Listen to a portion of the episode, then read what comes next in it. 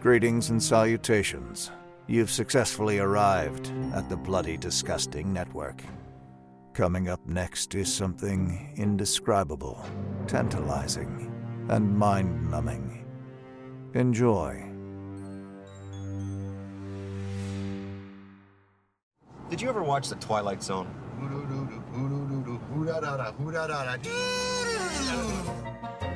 God, remember the Twilight Zone with Burgess Meredith?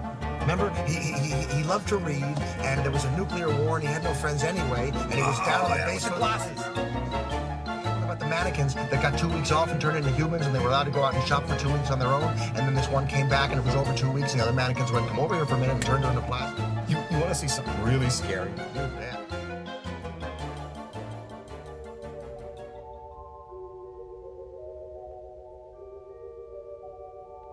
Witness, if you will, a dungeon made out of mountains, salt flats, and sand that stretch to infinity. The dungeon has an inmate.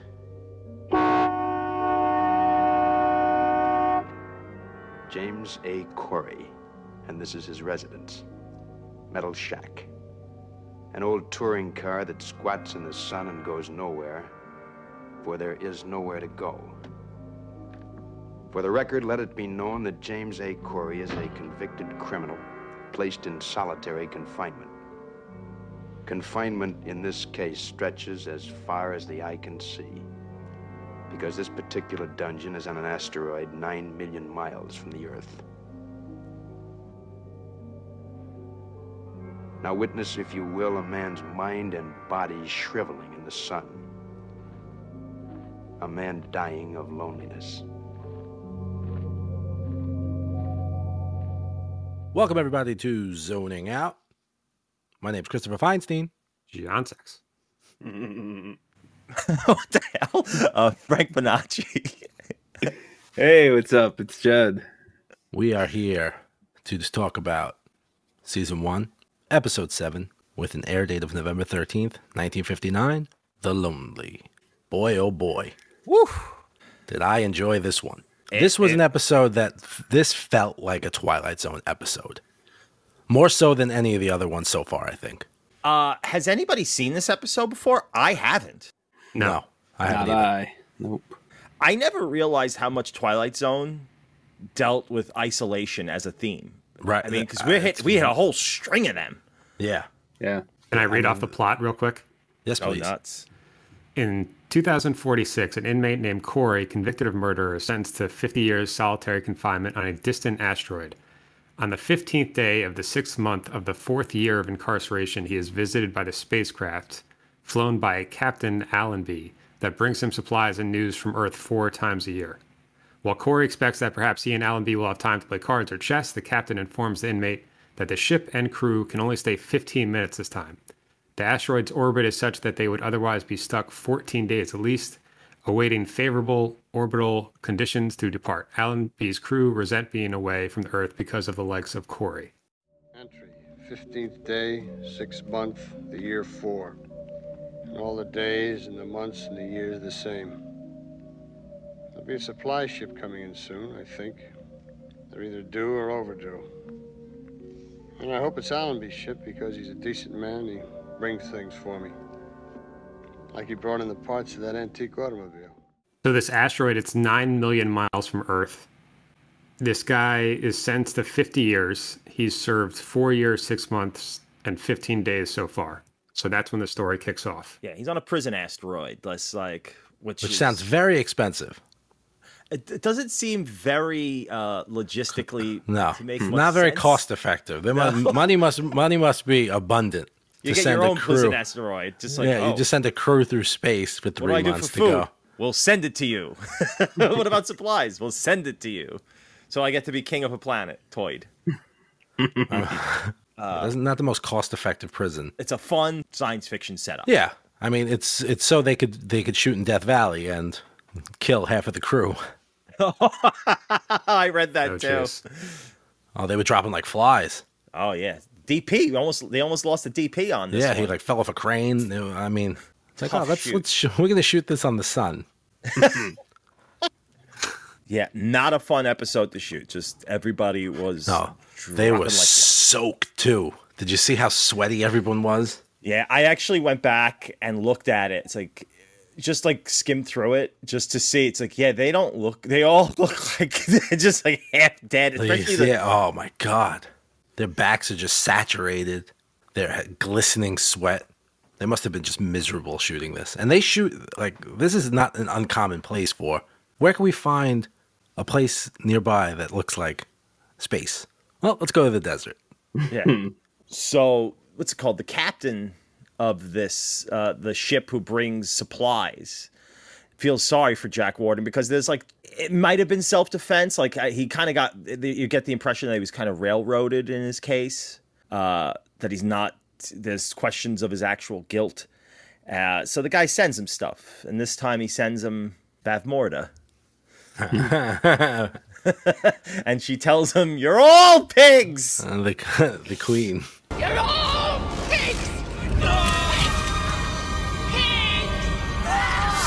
Uh, brings him an automaton lady, Yeah, Jean uh, Marsh. played by Jean Marsh, who was, of course, Bavmorda in the film Willow. Willow. Is she coming back for the reboot? No, right? She died in the. Yeah, she died. And so once he gets the robot, it thus begins a dissection of loneliness and our connection to technology. Have fun with that, boys. Yeah, well, I mean, you see that like he they the last I guess they you know it doesn't show it on screen, but he was sitting in a car. Obviously, they were build bringing him parts to that car to build while he was isolated on that planet to keep him mm-hmm. busy. That stopped. Obviously, he completed it, and now he was just stewing in his own heat. Yeah, so they give him a robot. This is a brilliant episode about our connection technology, uh, what's real and what isn't. I I get all those things. But if you dropped off, if I'm alone and you drop off a, a anatomically correct sex bot, there would be no question as to how joyful I would be. I wouldn't question. I'm not looking that gift horse in the mouth because uh, Jack Warden's character has this issue about her being real, which he should, because that's reasonable. I don't understand that reasonable reaction.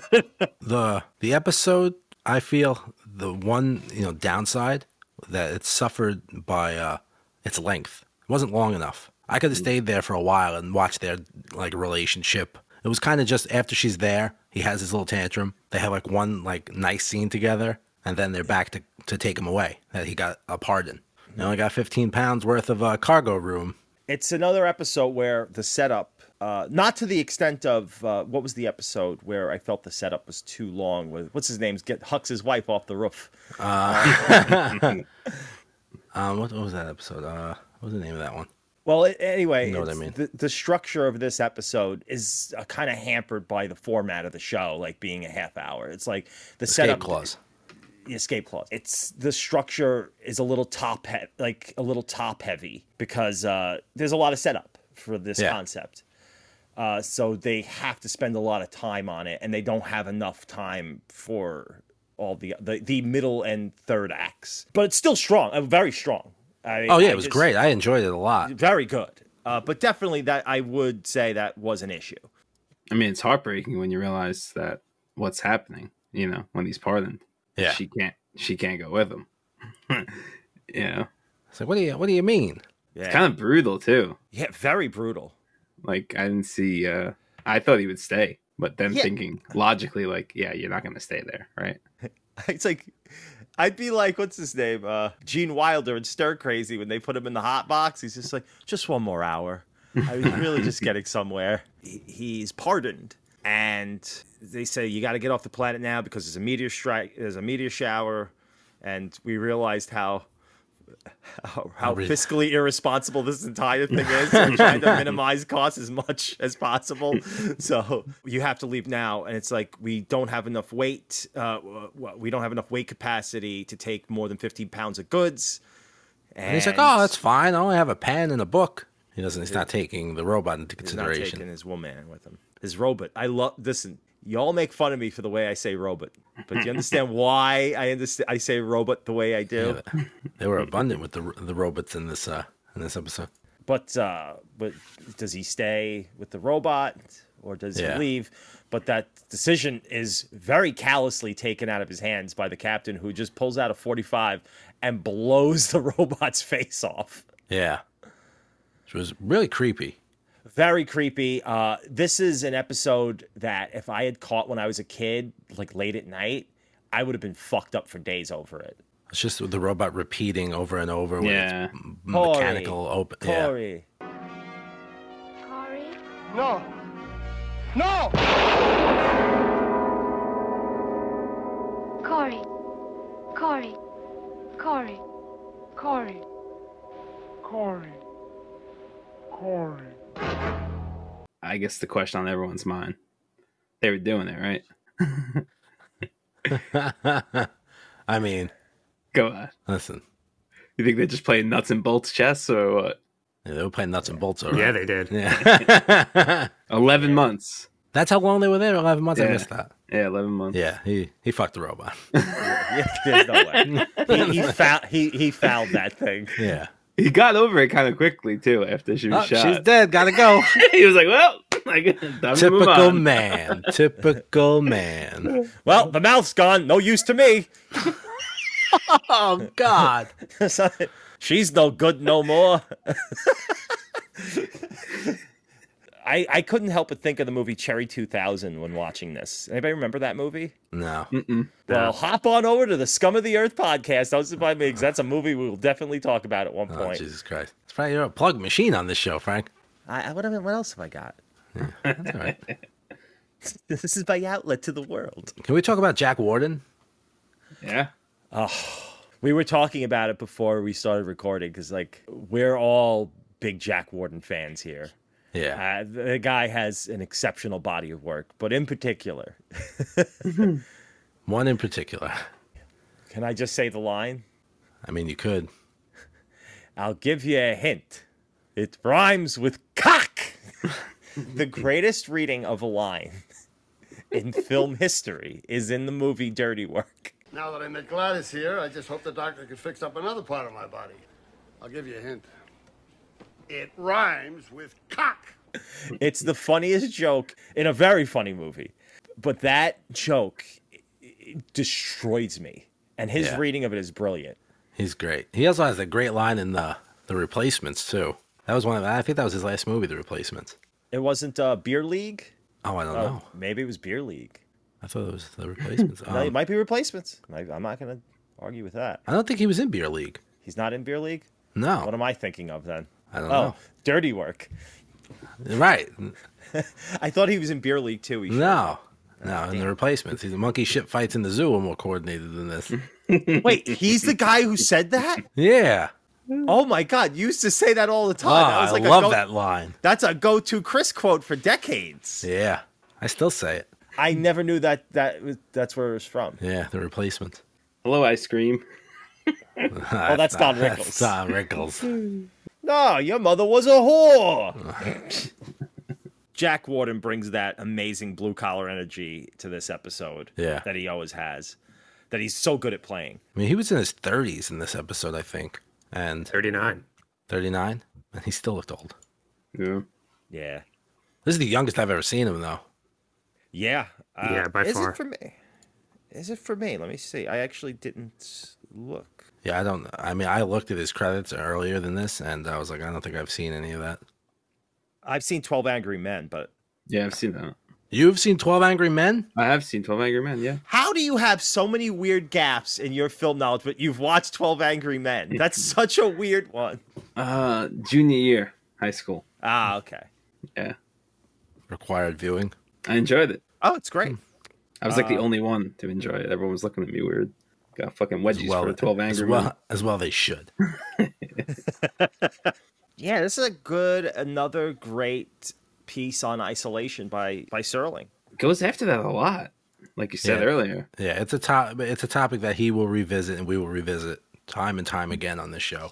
Because we've hit like a few in a row and and we're about to hit it again in the next episode interesting that that was a, a common point on the show i never thought of it that way But I guess that it is like yeah, when you actually you know watch a bunch in a row like we've been doing, you go yeah, this is a common motif he keeps going Yeah. back to. There had to be something that he keeps, you know, there's some source material there that he's Yeah. he's diving into, that he's reliving when he puts pen to paper on these episodes. Yeah, I, can I tell you something? I bet Yes, you. please. Yes, you can. I was hoping you had something. I think this episode's a 10. Wow. Wow. We can look at we can look at any episode of the Twilight Zone and be a little goofy about it, looking at it through 2022. I get it, but looking at it through the 1959 glasses, I think this is a 10. Every every beat of this story, I think, is uh, legitimately fascinating. This could easily have been a movie. This could have easily been a a series Yeah. Hmm. just break break it down, right? So this prisoner is alone on an asteroid. It's by himself. Spends all of his time building things. He's trying to create some semblance of a home. That alone is very cool. These guards who periodically will show up to him. You know, we've talked in that one episode we did not like about the protagonist is so unlikable. Even in this episode, the captain is actually like a compassionate person. Yeah. Like there's some Yeah. there's some nuance there. Mm. And then it doubles down when Jack Warden says, Well, I, I did it in self defense. Yeah. I mean, honestly, I think this episode's like a masterclass in short storytelling. Mm. Ev- there's like there's no wasted lines. Even their brief conversation with the guards, we find out, oh, on Earth, there seems to be some intense discourse about how prisoners should be treated. Should we bring them back, or is this kind of a goofy thing to do to prisoners? Is it is it barbaric? Yeah. So that that that like if that's today, if this is a series, that's its own episode. And then like the AI thing, right? Like in 59, I don't know what movie show is even broaching that subject of companionship with artificial intelligence. Does, does any, do any of you guys know? Like, did anyone really try to present that? As far not as far as I know, no. I mean, that's that's a wild. And again, this is 25 minutes, right? So for 59, to me, this is like a stunner, and that's not even the whole episode, right? I, I granted, it it has to fly by. He he's dismissive of her, and then they're in love. I get it. It happens in like three minutes. Yeah. But it, like, if you're Serling and you want to tell this, you I don't I don't know how else you do it because you every beat of the it that story seems, yeah, it's every beat is very integral to trying to tell this whole thing. And honestly, the most seminal moment I think of the series so far for me is the shot of Jean Marsh like crying after she was tossed to the ground. Hmm. And then he's like, "Oh, right, I, I actually feel something here." That, and she's the first female character that actually feels like a person, and it's an AI. I don't think that's by accident, as we're going to find out as we go through this series how like women are presented, and then we have this thing that's like subservient to the protagonist, and she's given this like real genuine moment. I don't know. I really hmm. thought this episode was fantastic, and then the ending. It's a killer ending Yeah. he can go back, be with real people, or he can stay. But they take that away from him. And then they say, well, your best chance is just to forget about it. Yeah. Can I can I just say I was watching Jon ready to pounce this whole time because he was sitting there. He was sitting back. I said, Jon's a little quiet right now. He said, he's got something. I know John. He's got something, and he just busted it out. Because like, hmm, does he hate it? Did he love it? And I, you know, I'm trying to play. I play poker with all y'all. I mean, because I'm a terrible poker player, but I like watching people who are good at it. Uh, but, so like Jon, I'm like, what's he do? What's he got right now? He's got a hand, and boy, yeah. I it's so funny. I did not think about it through the lens of 59, which is something I usually do and I've talked about. But it's like, yeah, I didn't do that in this case, but yeah, holy shit. Like I mean, I'm sure there were questions about how human uh, like the uncanny valleyness of uh, artificial intelligence. I'm sure that that discussion had been bandied about a little bit, but I don't think as succinctly. I, I can't think of anything. I've watched a lot of sci-fi where in popular culture, Robbie the robot is the most popular robot at this point. To have it to this level, where it's Westworld level, yeah, I don't know. I don't know. If, uh, if somebody, uh, somebody who's listening knows of something, uh, th- hit us up. But uh, yeah, this is. It's. I hadn't thought of like how. Whoa, this is a really heavy contemplation to be having in '59, a thing that we're talking about today still. I mean, I don't know how an episode could feel more relevant than this mm-hmm. one. As AI feels like it's just right around the corner, and people are spending more time, you know, with their phone. Meta is like becoming a thing. This is 63 years ago. That's And then Warden has the line. He says, "If you leave her behind, that's murder." Yeah. Yeah. I mean, every breath of this episode is it just it's all important. There's no wasted scenes, no frames. I mean, it's all. I look forward to this not being a ten because that means we're gonna get something that I think is better. But for right now, this one has the championship belt. This is the- Like for me, it's not even close. wow, man. It's loaded. It's really- everything about it. And it- then it's really and good. we- and we get Jack Warden and Ted Knight. I mean, good. Uh, this is absurd to get this in 25 minutes. Yeah. Yeah. You- you- he swayed me. He's swaying me. I mean, I loved it. Well, I thought it was a great episode Yeah, yeah. and a fantastic closing narration. Mm. Oh yeah. Oh, okay, read Do you want to read it? Uh, yeah, somebody. It's Somebody great. who wants it, I want it. I want to do it. take it, take it. On a microscopic piece of sand that floats through space is a fragment of a man's life. Left to rust is the place he lived and the machines he used. Without use, they will disintegrate from the wind and the sand and the years that act upon them. All of Mr. Corey's machines, including the one made in his image, kept alive by love, but now obsolete, in the Twilight Zone. Yeah, I mean that's that gives you chills. Yeah. Hey, good Yeah. Serling. Frank's a man of many voices, as- as we've seen time and time Yeah, again. I- Frank, I read don't- that. Read that, as you know who. on a microscopic piece of sand, the, the kind you see in Perth, that floats through space as a fragment of a, of, of a real chad's life. Left to rust is the place he lived and the machines he used. Oh, he needs the juice. Just walk away. Without use, they will disintegrate from the wind and the sand and the years that act upon them. All of Mr. Coy's machines, including the one made in his image, kept alive by love when they're obsolete. In the Twilight Zone. Thank you, Nicole Kidman. AMC Theaters. We make movies better. Gift that keeps on giving. See, this is why, like, if someone really wants to learn how to write, they should watch The Twilight Zone. Because we, I think it was our first episode. We were talking about how, like, if this is done today, you rely on editing and mm-hmm. stupid cutting to cover gaps in, in the actual script. But there's no technical cover-ups in '59, so they just have to rely on character and story. And it's such a good learning tool to watch this stuff. Yeah. Because they they have to cover so much ground in so little time. Yeah, you Yeah, gotta be and- concise. It says a lot about Yes. you know the, the episodes where the good are good and the ones that aren't so good aren't so good because of that. Because you're so relying even though- on you know the performance and the script. and even the ones that haven't landed the plane have interesting premises. Oh yeah, Yes. So even those, it's just like, oh man, It's swinging. It's it's it's swinging for Yeah. the it's it's the only time yeah, here's the problem. Every because it's going for the home run every time. So it's just ta- it's swinging at bad pitches. Like, you know what I mean? It'll just keep swinging because when it gets that home run, it's going to be, you know, it's going to be in the parking lot. I oof, hmm. oof.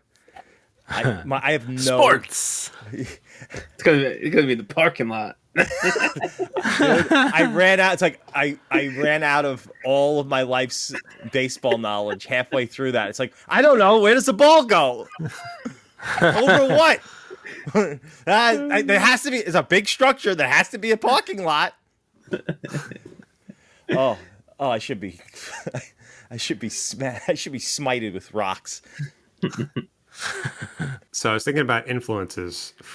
I mean, Blade Runner, 2001, Ex Machina, Her, Solaris, Moon, Lars and the Real Girl, AI. Even, you remember the second to last episode of Breaking Bad? And Cherry 2000, man. Yeah, I don't want to steal your thunder. but the second to last episode of Breaking Bad, do you guys remember that? When Walter's by himself Yeah. and Robert Forster is the guy who shows up? Yes. I wonder if that's where he got this idea. Because that's it. That's the move. Hmm. He's like desperate for companionship, but he's just by himself and he, he can't stay. Yeah, he gives And him he's a like, he couple wa- hundred thousand just to like give him 15 minutes. It's just please, I'm losing my mind here. Right, just to like play a card game. That's what I'm saying. Like every beat of this could be its own episode if this was like a season long show. Yeah, that's that was my one complaint that it wasn't long enough. I could have stayed there forever. It's bursting at the seams with ideas. And it's like, yeah, I just, Jon presented his case. It's just like, do you pad this out anymore? Like, do you like risk ruining the flow? I, I, I, I'm, I still feel like I could have, not even another like half hour slot, just 10 minutes. Just give me 10 more minutes of this just to hang because I'm enjoying this. But yeah, I mean, I don't. You would have to substitute one out for another. yeah.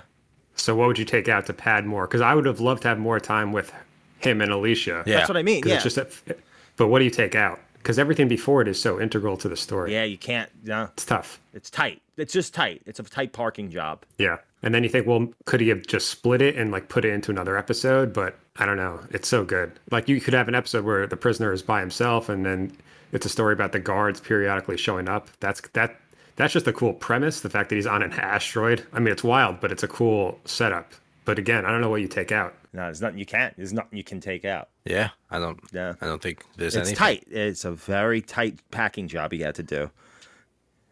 Uh, and yeah, you're right. That's why it's like a good like you got this like here's the themes you got like you just put on a chalkboard. Here's the themes you have to cover, and here's the story beats. Now pack that into 25 minutes. Go. It's Right. like, oh, oh shit. Right, and he just says, "Okay, here's everything."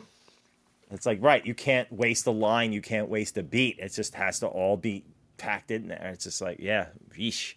That's the thing. There's a discipline to that. I don't think we have anymore. I, I No. don't think storytelling at all. It's just like, uh, especially now with the streaming world where there are no restrictions on format. I, a lot of my problems with a lot of like streaming shows, it's just there's no editorial discipline at all. It's just like, holy cow, you're just wasting time. There needs to be an adult restrictions of a of uh, of a format. Gate was the adult in the room, you know, to basically say you can't just stand around playing with that. You have to move on, and it's just Yeah. there is not that urgency anymore. Or just that it's just like, why am I wasting time with this piece of information? It's because we have the footage and we could just keep going. There's no timekeeper here. I mean, the fact, I mean, not to say that it's always that way. There's a lot of things where I'm amazed that, like, you could see, like, the filmmakers really cared about everything they do. More often than not, that's the case where just things are just spilling out all over the place in terms of structure, and it's a mess. Where this is very tidy. Yeah, right. You want to give an artist free reign, but you can see how not having restrictions can actually negatively affect the final product. I mean, think about some of our favorite favorite directors who were given unlimited run for a Netflix movie, and that movie did not turn out well. I've seen this happen like five or six times with directors I love. They get free reign for a Netflix film, and it's like, I'd put that at the bottom of the barrel. or just like a lot of directors who get final cut. Like, uh, the, how many times has That's that what I mean. happened? Or just, well, Yeah. yeah. and this too, and just in gen- like throughout our lives, you've seen that. Like great filmmakers, you got final cut. It's like, oh, somebody should have been taking the reins from him, and it's like a thing you don't want to say. I think that's an Yeah. important part of the artistic process of being told no. And like, and nobody like, and like, we're all you know people who like create stuff here.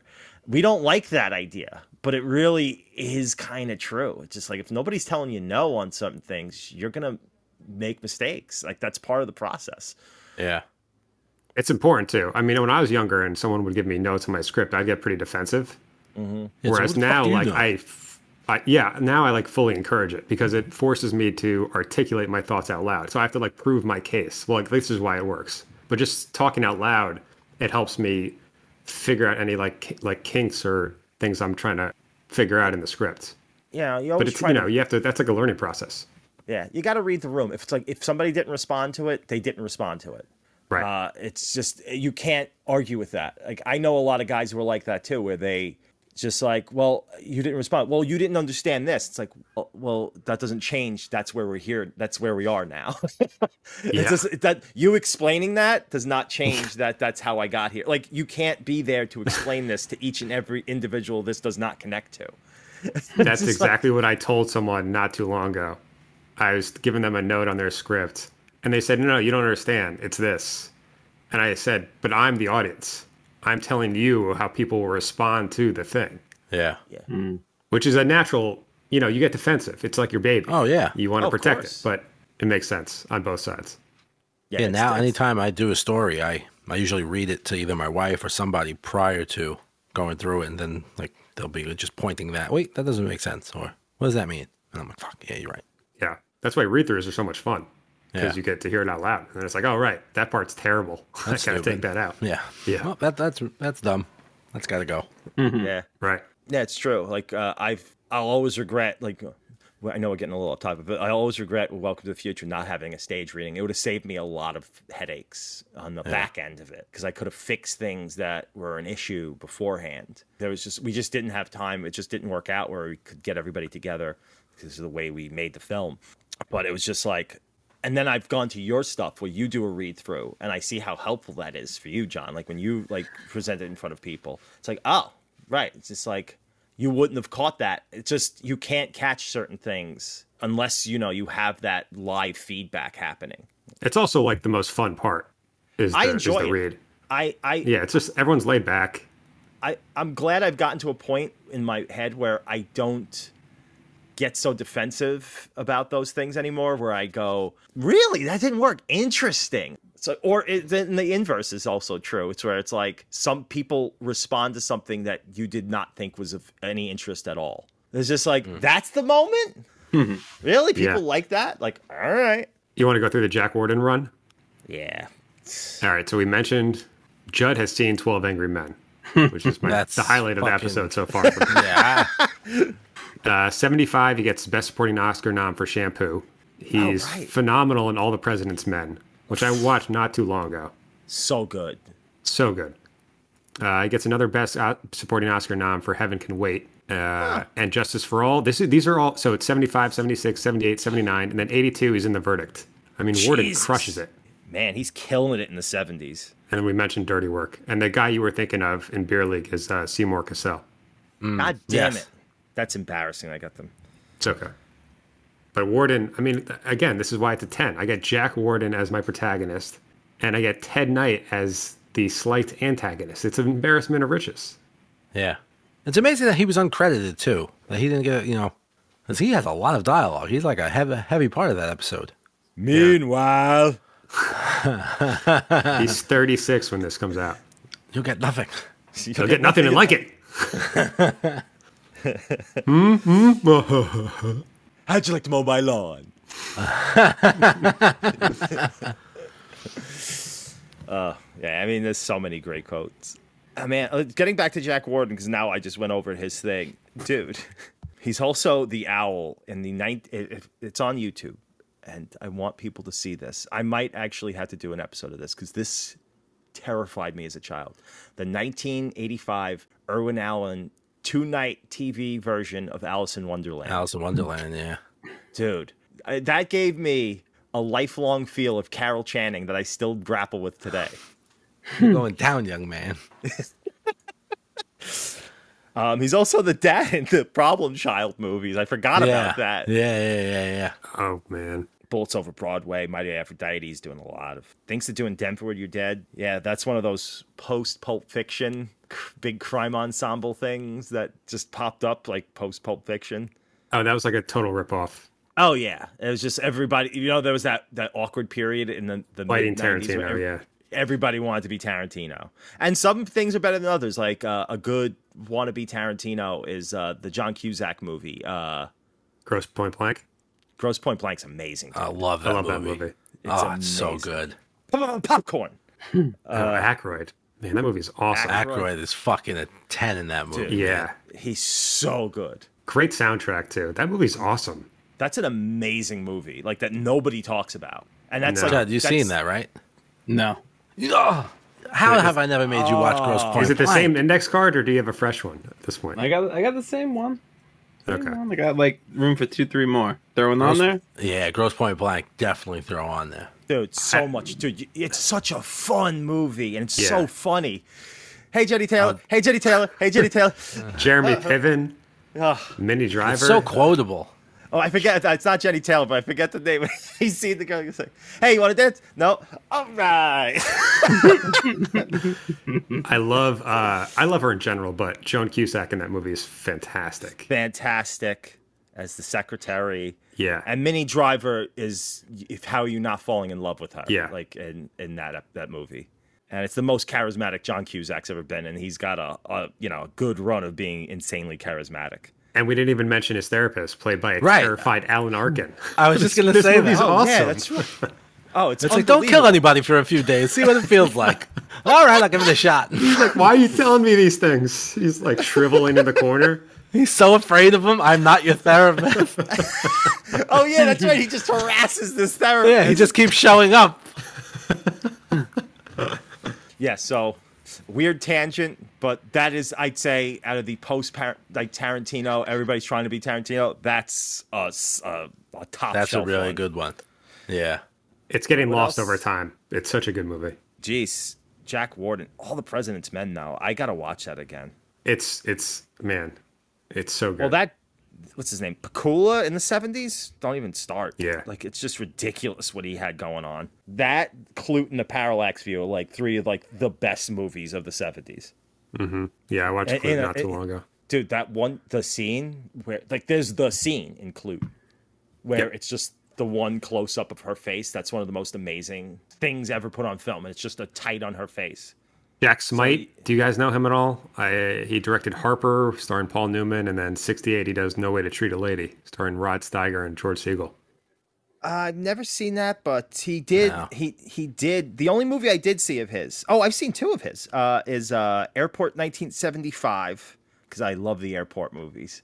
Uh, no, I actually don't like the con- the third one, the Concorde one. Uh, that's uh, but uh, Airport and Airport 75. If you like bad 70s, uh, not bad. I mean, just uh, big, huge cast uh, on like um, disaster films. You can do no worse than airport films uh, and Damnation Alley, which is notable for the truck, the vehicle in that film. If you've ever seen, what is it called? Oh, it's with, it's with our boy Jan Michael Vincent. This January, it's time to Michael down your Vincents. Oh wow, no Rick and Morty fans in here, huh? Okie doke. I'm a fan. I just didn't remember the line. Oh Jesus. uh yeah, that's a fun movie. Uh look up Damnation Alley so you can see like the vehicle in it. It's essentially these guys are in a post-apocalyptic landscape in this awesome like super RV. So So this is one of the episodes Serling used to pitch the series when trying to sell it to a network. I don't know how many episodes he had to actually pitch, but this was a note, so I don't know how many he actually used. They probably put a This was one nice little book together to send them off. yeah, that's some pitch Yeah. deck. Imagine getting Yeah. that pitch deck in 59. Just like, "Whoa." It's like, get this guy out of here. Drop it on the desk, it smashes it in half. the last lines of the episode Allenby says, All you're leaving behind is loneliness. Jack Warden says, I must remember that. I must remember to keep that in mind. Man, I'm telling you, this episode. That's some That's why it's got my belt. that's got the belt. Eh, it's a good one, man. Did we leave out Jack Ward's greatest uh, credit in the Great Muppet Caper? We did. I haven't watched that in so long. is that Diana Riggs in that? It's The Great Muppet it's the- Caper? Yeah, it's the Grodin. The Grodin's in it. Yeah, the Grodin's in it. Yeah, the Grodin's the big heel in that film. Where does Judge Smails from Caddyshack rank in all time comedy villains? Oh, he's up there. Real high. Top five? Top, Top easy. five. Yeah, easy top, Top five. three? I mean, it's Mount Rushmore. I don't see how you could make the case against it. I, I, you Yeah. know, in a in a movie that dates on a lot of places, his performance doesn't. No, he's the best thing, and I love a lot about it. But he's my favorite thing. Everything he just makes me laugh the entire time. I've executed young boys younger than you. Didn't want to do it, but I felt I owed it to them. I mean, that's one of the greatest lines ever. How about a fresca? Okay, Pookie. Uh. And then he has the run on Mary Tyler Moore show also, Oh, which is he's iconic back in the day. And then Monroe. That he's on Too Close for Comfort. The only thing I remember that show is Jim J. Bullock and him him drawing something with a cow puppet on his hand. Remember that show, Too Close for Comfort? Vaguely. Very vague. That's all I remember from it. Is is that the, the opening intro? There's Jim J. Bullock, who's a, is a treasure, and uh, him drawing because he's like a cart. He's a cartoonist and he's drawing with a, a cow puppet on his hand. That's the only things I remember of that show. what else is Jean Marsh in? Since we got her, you know, we've talked about it. We know she's Bavmorda, but she's you know a great actress. Oh, you know who she was married to? She was married to the third Doctor, Jon Pertwee. I'm a big, a Doctor, big Doctor Who, Who fan. fan. Yeah, especially classic Doctor Who. Yeah. You know what's fun? Like if you think of Doctor Who, like this, you know, this that has a space theme. This has a space theme. Doc, oh, like it's so. The, what happened? Oh, just dude, you know what she's in? That oh my god. Okay, she's fucking Mombi in Return to Oz. Do you remember how fucking scary she is in Return to Oz? Everything about Return to Oz is scary. She's the woman who takes her goddamn head off. Oh yeah, she is terrifying in that. And then she's and she's also terrifying in Willow. Like she's you don't like yeah, her. Willow, that's a scary villain. Oh, I didn't realize she was uh Mombi. Ooh. There's a whole bunch of kids who grew up. I saw that in the fucking movies Return to Oz. Like they didn't know they didn't know better back then. I was like it was 1985 and I was just like, "Here, you want to be traumatized?" Like d- dude, I was telling Jon a story last night on uh on my other podcast that about dude 1985 was like a very bad year for me in the movies because i saw godzilla 1985 which destroyed me and then i saw this fucking movie return to oz which is just night has been nightmare fuel for the ages Yeah, Return to Oz is, is genuinely terrifying. yeah it's a woof big It's a fever dream. yeah it's not good i mean no it's good it's well made uh it's i don't think it's a good children's film No, it's terrifying. yeah All right, question for you guys. Yeah. I'm going to ask this sincerely. How long, what year will people be able to have robot companions? Like to that caliber of walking around Yeah, person? yeah. No. To that, Hmm. yeah. Because they got those now. I mean, I just saw uh, an advertisement for a fucking Amazon's going to be selling one soon. So like, it looks like a little dog cart thing that follows you around your house. Well, we had Roby Keep in- Senior in '85, and that was pretty close. If, if you Keep in mind what phones were 30 years ago Yeah. to what they are today. Happy birthday, Paulie. listen, if we get to the level of complexity uh, that they show in this episode, my wife have, might have to get a nice staircase vacation. Oh my God. she might be getting the old heave ho. Wait, you wait, hold on. You're gonna agree with things I say. Wait, you're gonna play Doom? You're gonna play Doom with me? D- PvP? Okay. It's just like Deborah out and oh, I mean, I'm going to say she never stood a conservatively, chance. probably 30 years. Thirty years. Really? Yeah. In our I lifetime. really, I, yeah, in our lifetime. Yeah. Again, compare phones. Phone, what were phones in 1992 compared to today? What were phones in 2002? Yeah. Exactly. it could flip because technology are they going to be that interest are people going to be that interested in the physical by that point because essentially we'll be tapping into a virtual world which just seems to be where technology's going like robots are cool and all but it's just like it's like if you just have implants that tap into the pleasure centers oh that's it that's humanity I would just seem to keep going to the same place, Frank. i've i've put a lot of thought into this He's a pervert. Oh, that's goddamn prevert. Oh, I think about this a lot. I, I like if I'm up at one of the clock in the if you see if you come into my bedroom one o'clock in the morning, my eyes are wide open and I'm standing at the ceiling. this is what I'm ruminating on most likely. she could just fall down the stairs. That's all. Like a robot woman. oh, I needed some glasses and a tube. Psycho. Oh, I didn't realize I was. I meant to just think all that. so, how many cigarettes are we all officially giving it? We've decided on a new rating system where Is it uh, it's one to five cigarette scale or uh, ten cigarette scale? This ten is cigarettes ago. A, this is probably whole pack for me, baby. whole pack. Oh my goodness! That's like the golden buzzer on uh, what's that show that they sing? The Talent Wait, America's no, no, Got no, Talent. No, no, no. Ten, it's not a ten. It's it's a one to flavor country.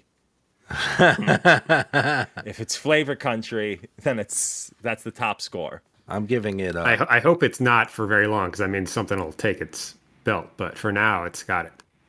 So this episode resides in flavor country for Jon. How about everybody else?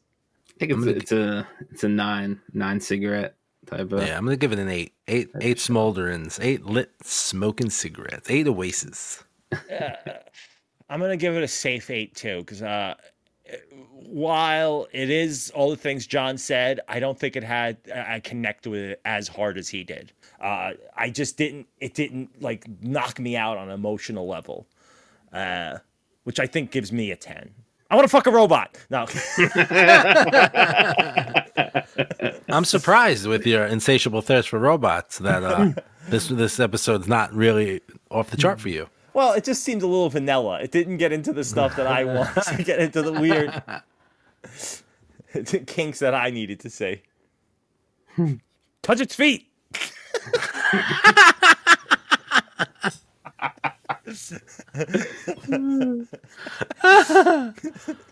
Uh, so I give it a solid eight cigarettes.